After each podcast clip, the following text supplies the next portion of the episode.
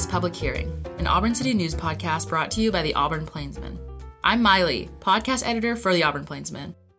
Today I'm joined with Evan Mealins, editor in chief. Hey, Mai, thanks for having me on today. Yeah, thanks so much for coming, Evan. Of course. So, as a student of the university and a journalist, you're kind of seeing the effects of COVID firsthand in your daily life, going to classes, and also writing about it on a weekly, daily basis. Right. What is it looking like? Yeah. If you walk around campus, I would say to most students, it feels about the same, except for when they're inside. When they're inside, they're supposed to be wearing masks. You have also heard some professors take issue with that, saying, hey, these kids actually aren't wearing masks when they're inside. They leave the classroom, maybe they go eat, but they keep the mask off. That has become an issue with professors, but back to the main question campus roughly feels about the same. You know, we're having football next week and basically nothing has changed. Masks aren't required in Jordan Hare Stadium. You know, it's back at full capacity. Pretty much in that in that way things are the same. And you talk to some professors and some are worried, some aren't worried about that. Some are starting to feel a little unsafe maybe or feel like they're not quite sure what to do when a student does test positive in their class. Uh, there, there's a lot of uncertainty for sure, and there's a lot of things we don't know. And what about in Auburn? What's it like?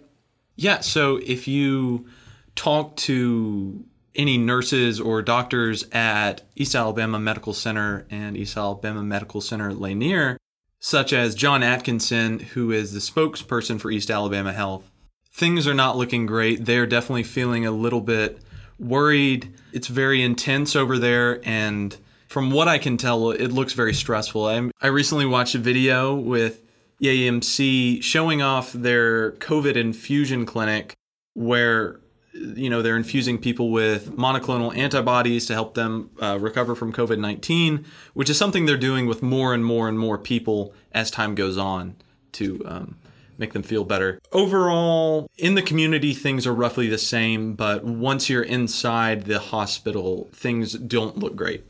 So, more specifically, what are the numbers looking like? So, the first week, there were 424 cases reported to the university, and the next week, there were 360. And once again, that's all students, employees that report to the university that they've tested positive for COVID 19. Now, that's something that they're all required to do by the university, and it is a violation. They uh, report you to student conduct, I believe, if you if they somehow find out you don't. But you know, I talked with Dr. Fred Kam, and he says those numbers are definitely an underestimation, and um, th- there's more people out there that are positive and may not know it, or know it and haven't reported it. Um, so it's kind of hard to really tell. We have quite a few people in quarantine housing right now at the university. We had last week 13 and a half people on average in isolation housing, which is for people who have tested positive for COVID 19. They are kept in the hill on campus, and this is specifically for on campus residents. And we had really less than one on average per day in quarantine housing, which is for people who have been exposed but have not tested positive themselves. There are different ways you can quarantine. You have an option of whether or not you want to move into the hill. You don't necessarily have to. Some people don't have to. But that is, that that's really the the main points of the numbers for campus. And what about in the community? What are the numbers looking like there? At East Alabama Medical Center, hospitalizations have dropped within the past couple of days. We saw them hit 80 on this last Sunday, and they've fallen to 71 as of the 31st. So you're seeing a little bit of a decrease. I don't think anybody really knows how long that's going to continue because at the same time, 22 people are on ventilators as of the 31st, and that is a record high. Um, it's a, actually it's high for the record high during the peak. So I guess what you're really seeing is th- the cases are getting more se- more severe. Mm-hmm. while cases are not necessarily peaking, the severity of them, uh, I would say, is because the intensive care unit is very full. It is um, full across the entire state. You know, they're actually overfilled. So the numbers in the community aren't aren't great. I would say. So, what's the vaccination rate looking like, sort of across Auburn as a whole? Mm-hmm. So, really, the best data we have is about Lee County. Um, the most recent data I've seen shows that 35% of people in Lee County have been fully vaccinated, and 43% have gotten at least one dose of the vaccine, which is much better than it was in the summer. I think that's a few percentage points up. And on campus, it's really hard to know. So we have had about 5,800 students, 5,900 students register for the vaccine incentive program. You know, you might get a prize, whatever. You don't have to show proof of vaccination then, but you do down the line. So you're really wasting your time if you sign up and you're not registered. But you know, most likely that that is an underestimation as well because maybe some people don't know about it. It takes a little bit of time to go sign up, and whenever you're dealing with something like that, I think it's probably safe to say that a little bit more than that has been vaccinated. Right, yeah.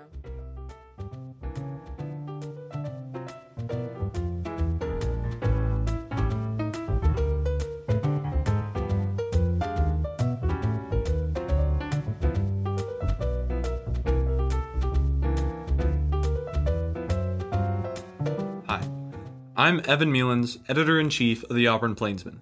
Here's your news for the week. On Wednesday, the Board of Trustees announced that they are looking for a new president. The official search process has begun, and the Board of Trustees has unanimously selected a consulting firm to search for the new president. During the second week of classes, 360 cases of COVID 19 were reported on campus by students or employees.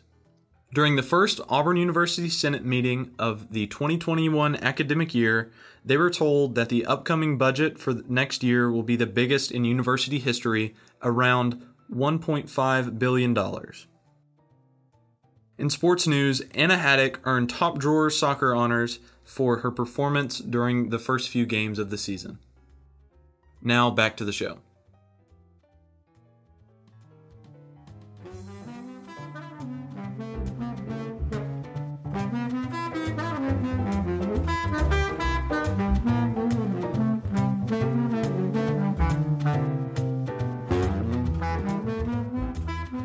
So, what are some of the effects of the spread of this virus throughout the year? Right. So, I think beyond just the normal personal health effects that you're seeing, there are other effects and businesses thankfully are starting to rebound i think but it's probably still not as good as it has been in years years past um, a few local schools have started closing um, and in auburn city schools opelika city schools lee county schools they all require masks and lee county schools are the only ones that have had to go online and this is on a school by school basis but that is something that you're seeing um, like I mentioned on campus, you have um, people staying in isolation and quarantine housing. That keeps them out of classes for 10 days most of the time. So there's a lot of different ways that this virus is affecting everyone and, you know, the things that everyone wants to do. But right in front of me, those are the things that I'm seeing right now. Yeah, definitely. So, how is it looking in the future? I think it really depends on who you ask.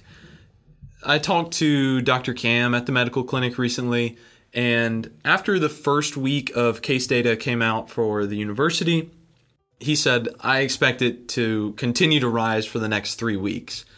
Thankfully, in the second week, that number actually went down, but who knows what's going to happen this week or next week.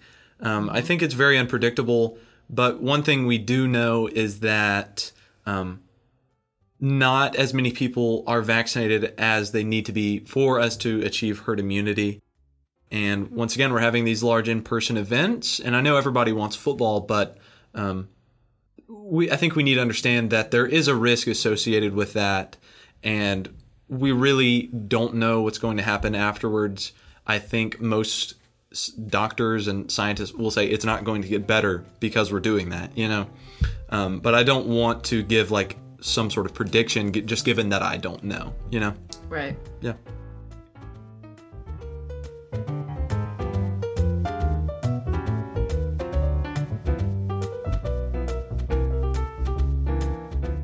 This has been Public Hearing, an Auburn City News podcast brought to you by the Auburn Plainsman. I'm My Ly, podcast editor for the Plainsman. Signing off. See you next week.